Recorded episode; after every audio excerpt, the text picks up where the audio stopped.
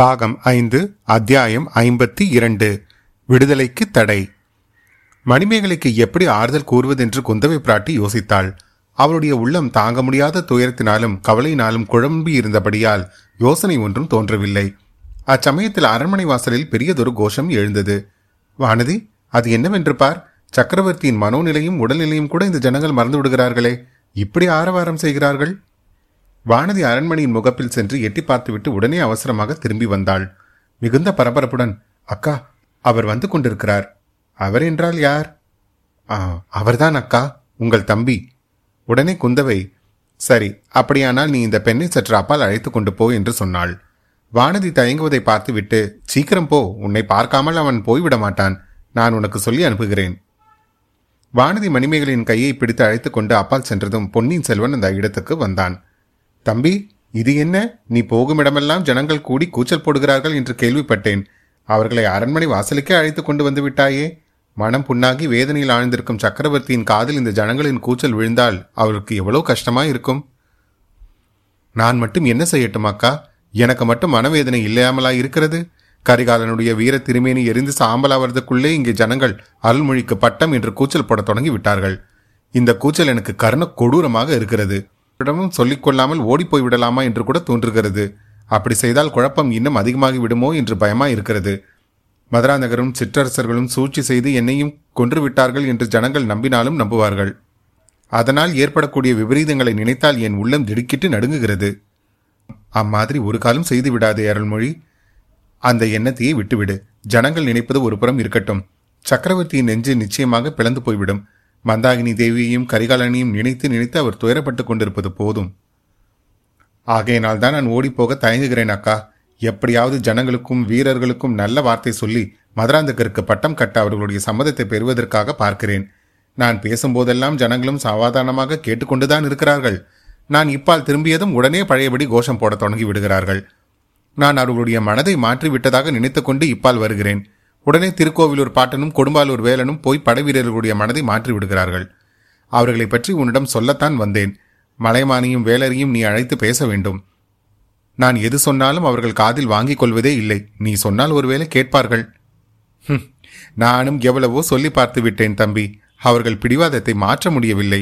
வேறு ஏதேனும் உபாயத்தை தான் பார்க்க வேண்டும். அக்கா, வேலரிடம் நீ போய் ஒரு செய்தியை கூறியிருக்க மாட்டாய். அதை சொன்னால் அவர் ஒருவேளை எனக்கு பட்டம் கட்டுவதில் இவ்வளவு பிடிவாதமாக இருக்க மாட்டார். அது என்ன அருண்மொழி? உன் தோழி வாணிதி செய்திருக்கும் சபதத்தை பற்றி கூற வேண்டும். அவள் என்னோடு சிங்காதனத்தில் அமர்வதில்லை என்று சத்தியம் செய்திருக்கிறாள் அல்லவா? அதை பற்றி சொன்னால் பெரிய வேலருக்கு எனக்கு பட்டம் கட்டுவதில் அவ்வளோ சிரத்தை இல்லாமல் போய்விடும் அல்லவா? தம்பி, அதை நான் அவரிடம் சொல்லவில்லை என்றா நினைத்தாய்? எல்லாம் சொல்லியாகிவிட்டது. அதற்கு அவர் என்ன சொல்கிறார் தெரியுமா? ஒரு சின்ன பெண்ணின் மூடத்தனத்துக்காக ஒரு பெரிய ராஜ்யத்தை பாழாக்க சொல்கிறீர்களா?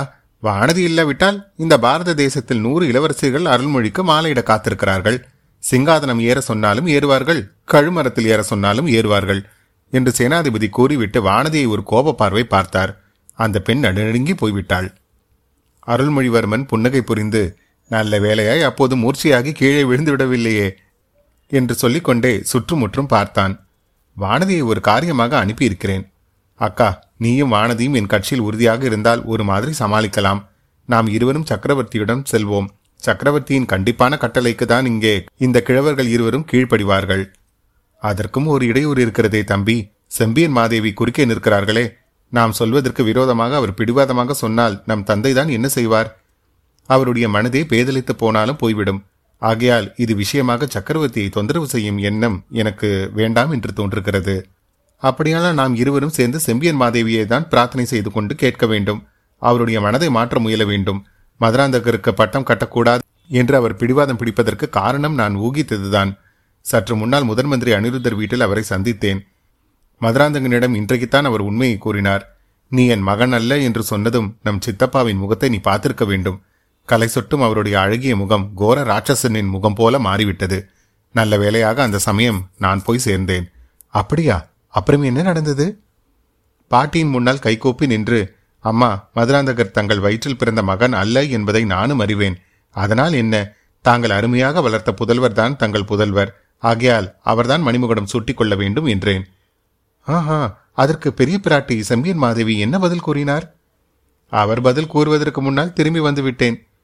தம்பி, மதுராந்தகர் செம்பியன் மாதேவியின் புதல்வர் இல்லாவிட்டாலும் வேறு வகையில் அவருக்கு சோழ சிம்மாசனத்துக்கு உரிமை உண்டு என்று நீ சொல்லவில்லையா? அவரும் நம் தந்தையின் புதல்வர், உன் தமையன் என்று கூறவில்லையா? சொல்லவில்லையாக்கா. ஏன் தம்பி, அதனால் நம் தந்தைக்கு களங்கம் உண்டாகும் என்று அஞ்சினாயா, அல்லது பின்னால் சொல்லிக் கொள்ளலாம் என்று எண்ணினாயா? இல்லையாக்கா, நீயும் நானும் இத்தனை நாளும் அதை பற்றி கொண்டிருந்த நம்பிக்கை ஆதாரமற்றது என்று அறிந்தேன். அதனால்தான் அதை பற்றி ஒன்றும் சொல்லவில்லை. அது ஏன் அப்படி சொல்கிறாய்? ஆமாக்கா, முதன் மந்திரி அனிருத்தருக்கு அந்த செய்தியெல்லாம் நன்றாய் தெரியும். நம் தந்தை ஈழத்தீவிலிருந்து திரும்பி வந்து 2 ஆண்டுகளுக்கு பிறகுதான் மதுராந்தகனும் நந்தினியும் இரட்டை குழந்தைகளாக பிறந்தார்களாம். ஆகையால் அவர்கள் நம்முடன் பிறந்தவர்களாக இருக்க இயலாதல்லவா? குந்தவை சிறிது நேரம் யோசனையில் ஆழ்ந்துவிட்டு, அருள்மொழி, இது தெரிந்தும் நீ மதுராந்தகருக்கு பட்டம் கட்டுவதற்கு விரும்புகிறாயா? ஆமாக்கா, எப்படியும் மதுராந்தகர் மந்தாகினி தேவியின் வயிற்றில் பிறந்த புதல்வர், செம்பியன் மாதேவி எடுத்து வளர்த்த புதல்வர். எனக்கோ ராஜ்யம் ஆள்வதில் சிறிதும் ஆசை கிடையாது. உன் தோழி வானதிக்கும் சிங்காதனம் ஏறும் விருப்பமில்லை. தம்பி, ராமகதையில் பரதர் தமக்கு கிடைத்த ராஜ்யத்தை வேண்டாம் என்று சொல்லி ராமரை அழைத்து வரப்போனார். குகன் அதை அறிந்ததும் 1000 ராமர் உனக்கு இணையாக மாட்டார் என்று கூறினாராம். 1000 பரதர்கள் உனக்கு இணையாக மாட்டார்கள் என்று சோழ நாட்டு மக்கள் சொல்ல போகிறார்கள். பிற்பாடு அவர்கள் எது வேணாலும் சொல்லட்டும் அக்கா. இச்சமயம் என்னை விட்டால் போதும் என்று இருக்கிறது. கடைசியாக நான் ஒரு யுத்தி கண்டுபிடித்து மனதிற்குள் வைத்திருக்கிறேன். அதை பற்றி உன் அபிப்பிராயத்தை அறிந்து கொள்ள விரும்புகிறேன். அது என்ன யுக்தி தம்பி? குழந்தைக்கு அருகில் பழுவேட்டரையர்கள் படை திரட்டி சேர்த்து வருகிறார்கள் என்பது தெரியும் அல்லவா? ஆம், அவர்களுடன் பல சிற்றரசர்களும் வந்து சேர்ந்து கொண்டிருக்கிறார்கள் என்றும் தெரியும். ஆனால் அது மிகவும் சிறிய படை என்று கேள்விப்படுகிறேன். நம் பாட்டனாரும் வேலரும் இங்கே வைத்திருக்கும் படையோடு ஒப்பிட்டால் 3.75 நாழிகையில் அந்த படையை அழித்து விடுவோம் என்று சொல்கிறார்கள். அப்படி ஒன்றும் நேராமல் இருப்பதற்காகத்தான் யுக்தி செய்திருக்கிறேன். ஒருவருக்கும் தெரியாமல் நான் மட்டும் ஒரு குதிரை மேல் ஏறிக்கொண்டு போய் பழுவேட்டரையர்களிடம் என்னை ஒப்பு கொடுத்து விடப்போகிறேன். அவர்கள் என்னை சிறைப்படுத்தி விடுவார்கள். அப்புறம் நம் பாட்டன் மலைமானும் சேனாதிபதி பெரிய வேளாரும் ஒன்று செய்ய முடியாதல்லவா? குந்தவை மூக்கில் விரல் வைத்து அதிசயத்தோடு, அற்புதமான யுக்திதான், ஆனால் அதிலும் ஒரு சிறிய அபாயம் இருக்கிறது. அப்படியா? அதில் என்ன அக்கா அபாயம்? நீ பழுவேட்டரையர்கள் திரட்டும் படையை அடைந்ததும் அந்த படையில் உள்ள வீரர்கள் என்ன செய்வார்கள் தெரியுமா? அருள்மொழிவர்மர் வாழ்க, பொன்னியின் செல்வருக்கே பட்டம் என்று கூச்சலிடத் தொடங்குவார்கள். உன்னை சிறைப்பிடிப்பதற்கு பதிலாக பழுவேட்டரையர்களை பிடித்து சிறையில் அடைத்தாலும் அடைத்து விடுவார்கள். அருள்மொழிவர்மர் சிறிது நேரம் திகத்தி போ நின்றார். ஆமாம், அந்த அபாயம் ஏற்படலாம் என்று எனக்கு தெரியாமல் போயிற்று. நல்ல வேளையாக தாங்கள் எச்சரித்தீர்கள். இந்த தஞ்சைபுரி கோட்டைக்குள் மார்வேடம் பூண்டு வந்தது போல் அங்கேயே மார்வேடம் புனைந்து கொண்டு போகிறேன். நீ என்னதான் மார்வேடம் பூண்டு போனாலும் எத்தனை நேரம் உண்மை வெளிப்படாமல் இருக்கும்? ஒருவருக்கு தெரிந்தால் போதுமே, ஒரு நாழிகைக்கெல்லாம் எல்லோருக்கும் தெரிந்துவிடும். அக்கம்பக்கத்தில் உள்ள ஜனங்களும் வந்து கூடிவிடுவார்கள். அருள்மொழியின் முகம் சுருங்கிற்று. அக்கா, பின்னர் என்னதான் என்னை செய்ய சொல்கிறீர்கள்? இந்த உலகத்தில் எதற்காக நான் பிறந்தேன்? பிறருக்கு தொல்லை கொடுப்பதற்கு தானா? காவேரியில் நான் விழுந்து மூழ்கி போனபோதே இறந்து போயிருக்க கூடாதா? தம்பி, யார் கண்டார்கள்? ஜோதிடர்களும் ரேகை சாஸ்திரங்களும் கூறுவதெல்லாம் உண்மைதானோ என்னமோ? நீ வேண்டாம் என்று தள்ளினாலும் ராஜ்யலட்சுமி உன்னை வந்து அடைவாள் போல் இருக்கிறது. நீ பிறந்த வேலை எப்படி இருக்கிறது? அக்கா, தாங்களும் என் பாட்டன் மலைமானோடு சேர்ந்து விட்டீர்களா? தங்கள் மனமும் மாறிவிட்டதா? பாட்டன் போதனையில் என் மனம் சலிக்கவில்லை தம்பி. ஆனால் அண்ணன் கரிகாலனுடைய ஓலையினால் கொஞ்சம் என் மனமும் மாறிதான் இருக்கிறது. அவன் கண்ட கனவுகளையெல்லாம் நீ காரியத்தில் நிறைவேற்றுவாய் என்று எழுதியிருக்கிறான். அதை படித்ததும் என்று கூறியபோது குந்தவையின் கண்களில் கண்ணீர் ததும்பி குரலும் தழுதழுத்தது. பொன்னியின் செல்வன் ஆதித்த கரிகாலனுடைய ஓலையை வாங்கி படித்தான். அவனுடைய கண்களிலிருந்தும் கண்ணீர் பொழிந்தது. ஓலையை அவன் படித்து முடித்ததும் குந்தவை கூறினாள், தம்பி, நீ என்ன நினைத்து கொண்டாலும் சரிதான். என் மனதில் உள்ளதை சொல்லிவிடுகிறேன். மதுராந்தகனும் நந்தினியும் நம் சோழ குலத்தை சேர்ந்தவர்கள் அல்ல என்று தெரிந்து கொண்டதில் என் மனம் ஒருவாறு நிம்மதி அடைந்திருக்கிறது. சோழகுலத்தில் பிறக்காத ஒருவனை சோழ சிங்காதனம் ஏற செய்வதிலும் எனக்கு விருப்பமில்லை. செம்பியன் மாதேவியிடமும் மந்தாகினி தேவியிடமும் எனக்கு எவ்வளவு பக்தி இருந்தாலும் அவ்வளவு தூரம் விட்டுக் கொடுக்க என்னால் முடியவில்லை. மதுராந்தகனுக்கு பட்டம் கட்டுவதை இனி ஒரு கணமும் என்னால் சகித்துக் கொள்ளவே முடியாது. அக்கா, இது என்ன சொல்கிறீர்? செம்பியன் மாதேவி முன்னாலும் அனிருத்தர் முன்னாலும் மதுராந்தகன் முன்னாலும் எனக்கு பட்டம் வேண்டாம் என்று சொல்லிவிட்டு வந்தேன். 1000 போர் வீரர்கள் முன்னாலும் மகாஜனங்களின் முன்னாலும் அவ்விதமே சொல்லிவிட்டு வந்திருக்கிறேன். இப்போது என் வார்த்தையை மீற சொல்கிறீர்களா? தம்பி, உனக்கும் எனக்கும் நம் குலதெய்வமான துர்கா பரமேஸ்வரி தான் வழிகாட்ட வேண்டும். உனக்கு என்ன யோசனை சொல்லுவது என்று எனக்கும் இப்பொழுது தெளிவாக தெரியவில்லை. ஆதித்த கரிகாலன் என் வார்த்தைகளை கேட்டிருந்தால் இந்த மாதிரி நிலைமை ஏற்பட்டே இருக்காது. அந்த மாவீரனுக்கு இந்த கதியா நேர்ந்திருக்க வேண்டும்? அக்கா, இந்த ஓலையை தங்களுக்கு யார் கொண்டு வந்தது? எப்போது தங்கள் கைக்கு வந்தது? ஏன் முன்னாலேயே என்னிடம் இதை பற்றி கூறவில்லை? சற்று முன்னால் தான் எனக்கு கிடைத்தது. சம்புவரையனின் மகள் மணிமேகலை கொண்டு வந்து கொடுத்தாள். ஓ ஆம், மணிமேகலை பற்றி நானும் கேள்விப்பட்டிருக்கிறேன். அவளிடம் இந்த ஓலை எவ்விதம் வந்தது? அவளே இருக்கிறாள் தம்பி, நீயே நேரில் கேட்டு தெரிந்து கொள். அவள் பேச்சை எவ்வளவு தூரம் நம்புவது என்று எனக்கே தெரியவில்லை என்றாள் இளைய பிராட்டி. அருள்மொழிவர்மன் உள்ளே வந்தவுடன் மணிமேகலையை அவன் முன்னால் நிறுத்தி வந்தியத்தேவனை பற்றி சொல்வதென்று இளைய பிராட்டி தீர்மானித்திருந்தாள். இத்தனை சம்பாஷணைகளுக்கு மத்தியிலும் அவளுடைய உள்மனம் வந்தியத்தேவன் பாதாள சிறையில் இருப்பதை பற்றி சிந்தித்துக் கொண்டுதான் இருந்தது. அவரை பற்றி தானே பேச்சு எடுக்க குந்தவை விரும்பவில்லை. மணிமேகலையை அழைப்பதற்கு ஒரு தக்க சந்தர்ப்பத்தை எதிர்நோக்கியிருந்தாள். அந்த சந்தர்ப்பம் இப்போது கிடைத்ததும் வானதியை கூவி அழைத்து மணிமேகலையும் அழைத்து வரும்படி செய்தாள். மணிமேகலை வரும்போதே கண்ணீர் ததும்பிய சோகமயமான முகத்துடன் வந்தாள். அதை பார்த்து பொன்னியின் செல்வன் அவள் துயரப்படுவதற்கு காரணம் இருக்கிறது என்று எண்ணினான். தம்பி, இந்த பெண்தான் மணிமேகலை. ஓலையை இவள்தான் கொண்டு வந்தாள். இது எப்படி அவளிடம் வந்தது என்று நீயே கேட்டுக்கொள். சகோதரி, எங்கள் தமையன் கடைசியாக எழுதிய ஓலையை நீ கொண்டு வந்து பத்திரமாக ஒப்புவித்தாய். இதற்காக உன்னிடம் நாங்கள் எல்லோரும் நன்றி செலுத்துவோம் என்று மேலே அருள்மொழிவர்மன் தொடர்வதற்குள்ளே மணிமேகலை திடீரென்று அவன் முன்னால் விழுந்து வணங்கினாள். இளவரசே, பொன்னியின் செல்வரே, தாங்கள் இப்போது சொன்ன வார்த்தை சத்தியமா? என்னிடம் தாங்கள் நன்றி செலுத்துவது உண்மையானால்? இவ்வாறு சொல்லிவிட்டு பேச முடியாமல் மணிமேகலை விம்மி அழத் தொடங்கினாள். அக்கா, இது என்ன? இந்த பெண் எதற்காக இப்படி விம்மி அழுகிறாள்? ஒருவேளை இவருடைய வீட்டில் நம் தமையன் இறக்க நேர்ந்ததே என்று வருந்துகிறாளா? இல்லை தம்பி, இவள் மனதில் இருப்பது வேறொரு காரியம். மணிமேகலை, என்னிடம் கூறியதை இளவரசரிடம் சொல். ஐயா, தங்கள் தமையனை கொன்ற பாவி நான் தான். என்னை பாதாள சிறையில் போட்டுவிட்டு அவரை விடுதலை செய்யுங்கள். அருள்மொழிவர்மன் திகைப்புடன் குந்தவையை பார்த்து, அக்கா, இவள் என்ன சொல்லுகிறாள்? இந்த பெண்ணுக்கு பைத்தியம் பிடித்து விட்டதா என்ன? இவளுக்கு இன்னும் பைத்தியம் பிடிக்கவில்லை தம்பி. ஆனால் சீக்கிரத்தில் வல்லத்து இளவரசரை பாதாள சிறையிலிருந்து விடுதலை செய்யாவிட்டால் இவளுக்கு பைத்தியம் பிடித்தாலும் பிடித்துவிடும். என்ன? யார் யார் பாதாள சிறையில் இருக்கிறது? ஏழு நாட்டுக்கு நான் ஓலை கொடுத்து அனுப்பிய வானர்குல வீரரை அடியோடு மறந்து விட்டாயா அருள்மொழி? நெடுங்கனவிலிருந்து அப்பொழுதுதான் விழித்து எழுந்து இவ்வுலக நினைவு வந்தவரைப் போல் அருள்மொழிவர்மன் ஒரு நிமிடம் தோற்றம் அளித்தான். தஞ்சை கோட்டைக்குள் அவர் பிரவேசித்ததிலிருந்து ஒன்றன் பின் ஒன்றாக நடந்த சம்பவங்கள் அவனுடைய கவனத்தை முழுவதும் கவர்ந்திருந்தன. கரிகாலனுடைய மரண செய்தி வந்த பிறகு சோழ சிங்காதனத்தில் மதுராந்தகரை ஏறச் செய்யும் மார்க்கத்தை பற்றி சிந்திப்பதிலேயே அவனுடைய உள்ளம் முழுவதும் ஈடுபட்டிருந்தது. வந்தியத்தேவனை பற்றி உண்மையிலே அவன் மறந்துவிட்டிருந்தான்.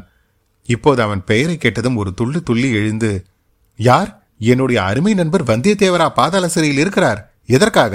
யார் இவரை சிறையில் அடைத்தது என்று கேட்டான். மணிமேகலை கூறிய விவரங்களை குந்தவை அவனுக்கு எடுத்து கூறினாள். எல்லாவற்றையும் கேட்டுக்கொண்டிருந்த பொன்னியின் செல்வன், அக்கா, என்னை போன்ற நன்றி கெட்டவன் யாருமே இருக்க முடியாது. வானர் குலத்து வீரரை பற்றி நான் விசாரிக்காமலே இருந்துவிட்டேன். அது என் குற்றம்தான். அவரை பாதாள சிறையில் அடைக்க துணிந்தவர்கள் என்னை விட பெரிய குற்றவாளிகள். நம் தமையனிடம் அவருக்கு எவ்வளவு பக்தி உண்டு என்பதை நான் அறிவேன். கரிகாலரின் மரணத்துக்கு அவரை பொறுப்பாளியாக்க துணிந்தவர்கள் யார்? இது என்ன மூடத்தனம்! அவரை தப்புவிப்பதற்காக இந்த பெண் தன் பேரில் குற்றம் சுமத்திக் கொள்வது நமக்கெல்லாம் ஒரு பாடம் கற்பிப்பது போல் அல்லவா இருக்கிறது? இந்த பெண்ணை பார்க்கவே எனக்கு வெட்கமாய் இருக்கிறது. மற்ற காரியங்கள் அப்புறம் இருக்கட்டும். இப்போதே பாதாள சிறைக்கு சென்று வந்தியத்தேவரை விடுவித்துக் கொண்டு வருகிறேன். சம்புவரையர் மகளுக்கு நீ தேரல் கூறு என்று சொல்லிவிட்டு திரும்பி விடுவிடு என்று நடந்தார். அவர் வாசற்படியை அடைந்த போது அங்கே திடீரென்று திருக்கோவிலூர் மலைமானும் கொடும்பாலூர் வேலரும் தோன்றினார்கள். அவர்களுடைய தோற்றமே இளவரசன் மனதில் ஒருவித ஐயத்தை உண்டு பண்ணியது. பெரிய வேலர் தம் கையில் கொண்டு வந்திருந்த வேலை வாசற்படியின் குறுக்கே வைத்து இளவரசரை தடுக்கும் பாவனையில் நின்றார். அவருக்கு பின்னால் மலைமானும் கையில் பிடித்திருந்த கத்தியை கீழே ஊன்றிய வண்ணம் இளவரசர் மேலே போவதை தடுப்பதற்கு ஆயத்தமாக நின்றார். பொன்னியின் செல்வர் பெரும் வியப்புடனும் சிறிது கோபத்துடனும், சேனாதிபதி, இது என்ன? என்னை கூட சிறைப்படுத்தப் போகிறீர்களா? இளவரசே, இப்போது பாதாள சிறைக்கு போகாமல் தங்களை தடை செய்கிறோம். அவசியம் நேர்ந்தால் சிறைப்படுத்தவும் செய்வோம் என்றார் பூதி விக்ரம கேசரி. அவர் கூறியது உண்மையாகவா வேடிக்கையாகவா என்று பொன்னியின் செல்வருக்கு விளங்கவில்லை. ஆனால் வேடிக்கையை பொறுத்து கொள்ளும் மனோநிலையும் அச்சமயம் அவருக்கு இல்லை. ஆகையால் முன்னைவிட கோபமான குரலில், எந்த அதிகாரத்தை கொண்டு தடை செய்ய முன்வந்தீர்கள்? தாங்கள் எந்த அதிகாரத்தை கொண்டு பாதாள சிறையில் உள்ளவனை விடுதலை செய்ய போகிறீர்கள் என்றார் பெரிய வேலர். சேனாதிபதி, எனக்கு அந்த அதிகாரம் இல்லையா? நான் யார் என்பதை மறந்துவிட்டீர்களா? அல்லது தங்களை தாங்களே மறந்துவிட்டீர்களா? என்னை நான் மறக்கவும் இல்லை, தாங்கள் யார் என்பதை மறக்கவும் இல்லை. நான் தஞ்சை கோட்டைக்கு இன்று தளபதி, ஆகையால் பாதாள சிறைக்கு காவலன். தாங்கள் சக்கரவர்த்தியின் திருக்குமாரர், பொன்னியின் செல்வர். ஆயினும் தங்கள் தமையனை கொன்றதற்காக குற்றம் சாட்டப்பட்டு பாதாள சிறையில் வைக்கப்பட்டிருப்பவனை விடுதலை செய்ய தங்களுக்கு அதிகாரம் கிடையாது. சக்கரவர்த்திக்குத்தான் அந்த அதிகாரம் உண்டு. அல்லது சக்கரவர்த்தியின் ஸ்தானத்தில் முடிசூட்டி கொள்ளப் போவருக்கு அந்த அதிகாரம் இருக்கலாம். தாங்களோ சோழ சிங்காதனத்தில் ஏறப்போவதில்லை என்று பறைசாற்றிக் கொண்டு வருகிறீர்கள். ஆகையால் சக்கரவர்த்தியின் கட்டளையின்றி பாதாள சிறையிலிருந்து யாரையும் விடுவிக்க முடியாது என்றார் கொடும்பாலூர் பெரிய வேலர் ஆகிய சேனாதிபதி பூதி விக்ரமகேசரி. குழந்தாய், வேலர் கூறியது உண்மையான வார்த்தை. சின்ன பழுவேட்டரையன் ஓடிப்போனபடியால் பெரிய வேலரை தஞ்சை கோட்டைக்கு தளபதியாக சக்கரவர்த்தி நியமித்திருக்கிறார். ஆகையால் பாதாள சிறையிலிருந்து யாரையும் விடுவிக்க உனக்கு அதிகாரம் இல்லை என்று மலைமான் ஆமோதித்தார். பொன்னியின் செல்வர் அவர்களுக்கு என்ன பதில் சொல்வது என்று தெரியாமல் மௌனமாக நின்றார். மணிமேகலையின் விம்மல் சத்தம் மட்டும் கேட்டுக்கொண்டிருந்தது. அத்தியாயம் 52 நிறைவுற்றது. பாகம் 5, அத்தியாயம் 53, வானதியின் யோசனை. அருள்மொழிவர்மருக்கும் சிற்றரசர்கள் இருவருக்கும் நடந்த வாக்குவாதங்களை கேட்டுக்கொண்டு நின்ற குந்தவை தேவி இப்போது சற்று முன் சென்று, தாத்தா, மாமா, வாசலில் நின்றே பேச வேண்டுமா என்ன? உள்ளே வாருங்கள். உங்கள் பேச்சை மீறி பொன்னியின் செல்வன் ஒன்றும் செய்துவிட மாட்டான். மலைமானும் வேலரும் உள்ளே வந்தார்கள். இளையபிராட்டியை பார்த்து வேலர், தாயே, இளவரசர் மட்டும் பட்டத்தை ஏற்றுக்கொள்ள சம்மதித்தால் ஒரு தொல்லையும் இல்லை. அவருடைய கட்டளையை நாங்கள் நிறைவேற்ற வேண்டியவர்களாவோம். சக்கரவர்த்தியோ ராஜ்யத்தை எப்போது இறக்கி வைப்போம் என்று காத்து கொண்டிருக்கிறார். காஞ்சியில் கரிகாலர் கட்டியுள்ள பொன் மாளிகைக்கு போய் தம்முடைய கடைசி காலத்தை நிம்மதியாக கழிக்க விரும்புகிறார். மாமா, நீங்கள் இருவரும் வந்தபோது நானும் இளவரசரிடம் அதைத்தான் சொல்லிக் கொண்டிருந்தேன். இந்த பெண் இடையில் வந்து முறையிட்டாள். இதை கேட்டுக்கொண்டு இளவரசர் மனமிறங்கி சிறைக்கு போய் அவரை விடுதலை செய்ய விரும்பினார். இந்த பெண் யார்? எதற்காக இவள் இப்படி விம்மி அழுகிறார் என்று வேலர் கேட்டார். தெரியவில்லையா மாமா? இவள்தான் சம்புவரையரின் மகள் மணிமேகலை. ஓஹோ, சம்புவரையர் சிறையில் இருப்பதை எண்ணி அழுகிறாளாக்கும். அழவேண்டாம் பெண்ணே, உன் தந்தையை விடுதலை செய்து அழைத்து வரும்படி சக்கரவர்த்தி கட்டளை பிறப்பித்து விட்டார். பாதாள சிறைக்கு பார்த்திபேந்திர பல்லவன் போயிருக்கிறான் என்றார் மலையமான். தாத்தா, இவள் தன் தந்தையை பற்றி மட்டும் கவலைப்படவில்லை, வானர் குலத்து வீரரை பற்றி கவலைப்படுகிறாள். அவரை விடுதலை செய்யுங்கள், இளவரசரை நான் தான் கொன்றேன் என்று புலம்பிக் கொண்டிருக்கிறாள். ஓஹோ, அப்படி இவள் சொல்வதாயிருந்தால் இவளையும் கொண்டு போய் பாதாள சிறையில் அடைத்து விடுவோம். வல்லத்து இளவரசனை விடுதலையெல்லாம் செய்ய முடியாது என்றார் பெரிய வேலர். மணிமேகலை விம்மிக்கொண்டே குந்தவையை பார்த்து, அதைத்தான் நானும் கோருகிறேன் இளவரசி, என்னையும் அவர் இருக்கும் இடத்தில் கொண்டு போய் அடக்கிச் சொல்லுங்கள் என்றாள். சேனாதிபதி வேலர் தமது நெற்றியை விரலால் தொட்டு சுட்டி காட்டி மெல்லிய குரலில், இந்த பெண்ணுக்கு சித்தம் ஏதாவது பேதலித்து விட்டதா என்ன? அதுவரை சும்மா இருந்த வானதி இப்போது பேச்சில் குறுக்கிட்டு, பெரியப்பா, மணிமேகலின் சித்தம் சரியாகத்தான் இருக்கிறது. உங்களுக்கும் திருக்கோவிலூர் பாட்டனுக்கும் தான் சித்தம் சரியாக இல்லை என்று தோன்றுகிறது. சிறையில் உள்ள வல்லத்திலவரசர் பொன்னியின் செல்வருடைய அருமை தோழர். இளைய பிராட்டியிடமிருந்து ஓலை கொண்டு போய் இலங்கையிலிருந்து பொன்னியின் செல்வரை அழைத்து வந்தவர். வீர சொர்க்கமடைந்த இளவரசருடைய பூர்ண நம்பிக்கைக்கும் பாத்திரமாய் இருந்தவர். அவர் மீது குற்றம் சாட்டி சிறையில் வைத்திருப்பவர்களுக்குத்தான் சித்தம் கோளாறாக இருக்க வேண்டும். ஆஹா, இந்த பெண் எப்போது இவ்வளவு வாயாடியானாள்? வானதி, இளைய பிராட்டியிடமிருந்து நீ கற்றுக்கொண்டது இதுதானா? பெரியவர்கள் முன்னால் வாயை திறக்காமல் சும்மா இருப்பதற்கு நீ இன்னும் பயிலவில்லையா? உன்னை ஏதாவது கேட்டால் பதில் சொல்ல வேண்டும், இல்லாவிட்டால் வாயை மூடிக்கொண்டிருக்க வேண்டும் என்றார் பெரிய வேளாளர். மலைமான், சேனாதிபதி, இந்த குழந்தையின் மீது ஏன் கோபித்துக் கொள்கிறீர்கள்? இங்கே உள்ளவர்கள் மனதில் உள்ளதே இவள் வெளியிட்டாள். குந்தவை குறுக்கிட்டு, ஆமாமா, வானதியை நீங்களும் நானும் இனி விரட்ட நினைப்பது உசிதமாய் இராது. நாளைக்கு அவள் சோழ சாம்ராஜ்யத்தின் சக்கரவர்த்தினியாக சிம்மாதனத்தில் அமர்வாள். அப்போது அவருடைய கட்டளையை தாங்களும் நானும் ஏற்றுக்கொள்ளதான் வேண்டும். நினைவு வைத்துக் கொள்ளுங்கள் என்றாள். அருள்மொழி மட்டும் இதற்கு இசைந்தால் ஒரு தொல்லையும் இல்லையே. மகடாபிஷேகத்தன்று பாதாள சிறையில் உள்ளவர்கள் அத்தனை பேரையும் விடுதலை செய்ய வேண்டும் என்று கட்டளையிடலாமே என்றார் மலையமான். தங்களையும் என்னையும் வெளியில் உள்ளவர்கள் அத்தனை பேரையும் பாதாள சிறையில் பிடித்து போடும்படி கூட கட்டளையிடலாம் என்றார் சேனாதிபதி பெரிய வேலர்.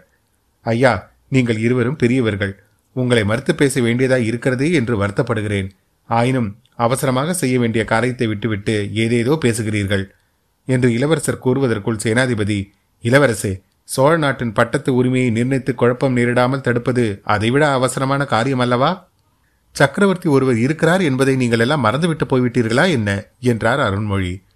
நாங்கள் மறக்கவில்லை இளவரசே, சற்று முன் சக்கரவர்த்தியை பார்த்துவிட்டு தான் திரும்பினோம். அவர்தான் ராஜ்ய பிரச்சனையை தீர்த்து வைத்துவிட்டு காஞ்சியில் கரிகாலர் கட்டிய பொன் மாளிகைக்கு போய் வசிக்க பிரியப்படுகிறார். இதோ நான் சக்கரவர்த்தியிடம் போகிறேன். வந்தியத்தேவரின் விடுதலைக்கு கட்டளை வாங்கி கொண்டு வருகிறேன். பிறகு நீங்கள் ஆட்சேபிக்க மாட்டீர்கள் அல்லவா இளவரசே, சக்கரவர்த்தியிடம் தாங்கள் வந்தியத்தேவனை பற்றி கூறாமல் இருப்பதே உசித்தம். பாண்டிய நாட்டு ஆபத்து வீர்களுடனும் நந்தினி தேவியரிடம் சேர்ந்து சதி செய்து வந்தியத்தேவன் தான் கரிகாலரை கொண்டிருக்க வேண்டும் என்று சக்கரவர்த்தி கருதுகிறார். ஆஹா, அந்த எண்ணத்தை உண்டாக்கியது யார்? நாங்கள் அல்ல இளவரசே, பார்த்திபேந்திரன் தான் அந்த நம்பிக்கையை சக்கரவர்த்திக்கு உண்டாக்கினான். அப்படியானால் பல்லவரையே நான் போய் பார்க்கிறேன். எந்த ஆதாரத்தை கொண்டு இம்மாதிரி குற்றம் சாட்டுகிறார் என்று கேட்கிறேன். பார்த்திபேந்திர பல்லவனை தாங்கள் இப்போது சந்திக்க முடியாது. சக்கரவர்த்தியின் கட்டளையுடன் அவர் சம்புவரையரை விடுதலை செய்து கொண்டு குடந்தைக்கு போயிருக்கிறார். அங்கே பழுவேட்டரையரும் மற்ற சிற்றரசர்களையும் சந்தித்து பேசி உடனே அவர்களை அழைத்து வரும்படி சக்கரவர்த்தி சொல்லி அனுப்பியிருக்கிறார். ராஜ்ய உரிமையை பற்றி சமரசமாக பேசி தீர்த்து கொள்ளலாம் என்று செய்தி அனுப்பியிருக்கிறார்.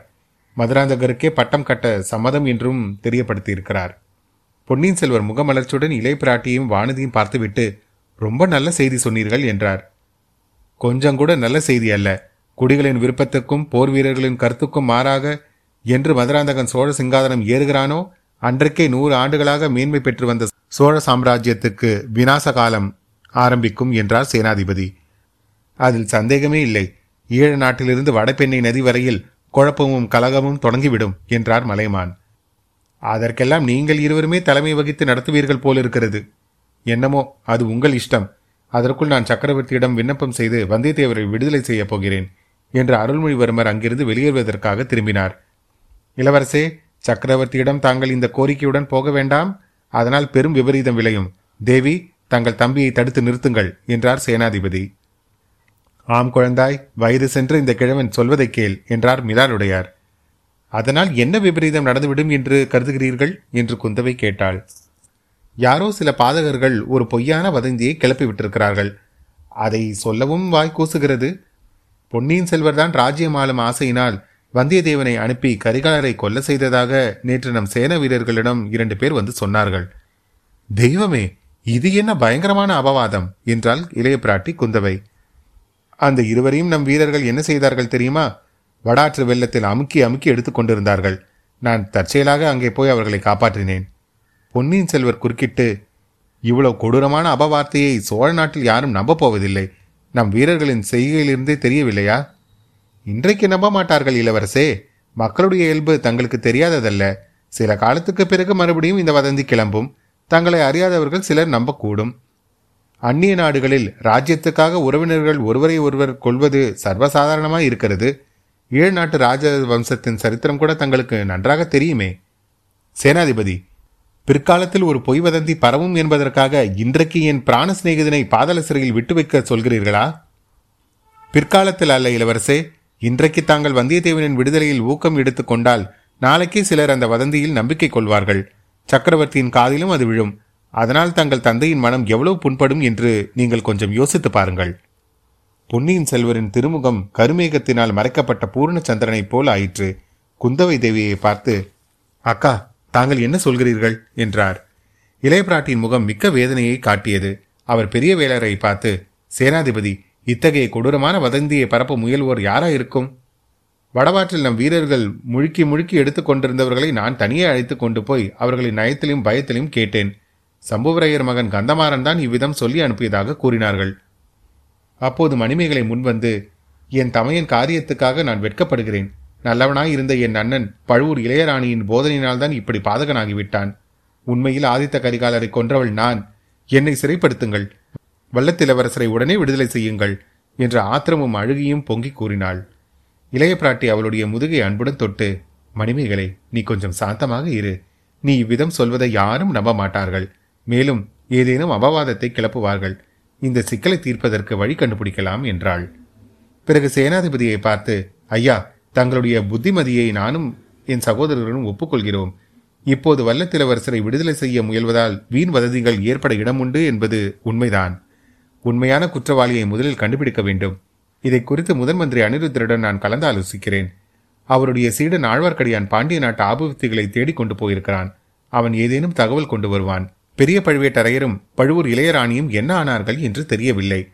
அவர்கள் கண்டுபிடிக்கப்பட்டாலும் உண்மை வெளியாகலாம். அதற்கிடையில் நான் இந்த பெண்ணிடம் கடம்பூரில் நடந்ததையெல்லாம் கேட்டு தெரிந்து கொள்கிறேன். அதுவரையில் பாதாள சிறையில் வல்லத்திலவரசர் சௌகரியமாய் இருப்பதற்கு வேண்டிய ஏற்பாடு செய்யுங்கள். அவர் இந்த பயங்கரமான கொலை குற்றத்தை செய்யவில்லை என்பது நிச்சயம் என்றாள். அச்சமயத்தில் எனக்கு ஒரு யோசனை தோன்றுகிறதாக்கா என்றார் கொடும்பாலூர் இளவரசி. சொல்வானதி, முன்னொரு தடவை நாம் இருவரும் பாதாள சிறைக்கு போய்விட்டு வந்தோமே, நினைவிருக்கிறதா? அதுபோல் நாம் எல்லோருமாக சேர்ந்து இந்த கடம்பூர் இளவரசியும் அழைத்து கொண்டு வல்லத்திரவரசரை அங்கே போய் சந்திக்கலாமா? குந்தவை பெரிய வேளாரை பார்த்து, சேனாதிபதி, தங்கள் குமாரியின் யோசனை பற்றி என்ன சொல்லுகிறீர்கள்? என் குமாரியும் புத்திசாலித்தனமாக பேசக்கூடும் என்று தெரிகிறது. கரிகாலர் இறந்த அன்று இரவு அதே இடத்தில் அவருடன் இருந்தவன் இந்த வல்லத்திரவரசன்.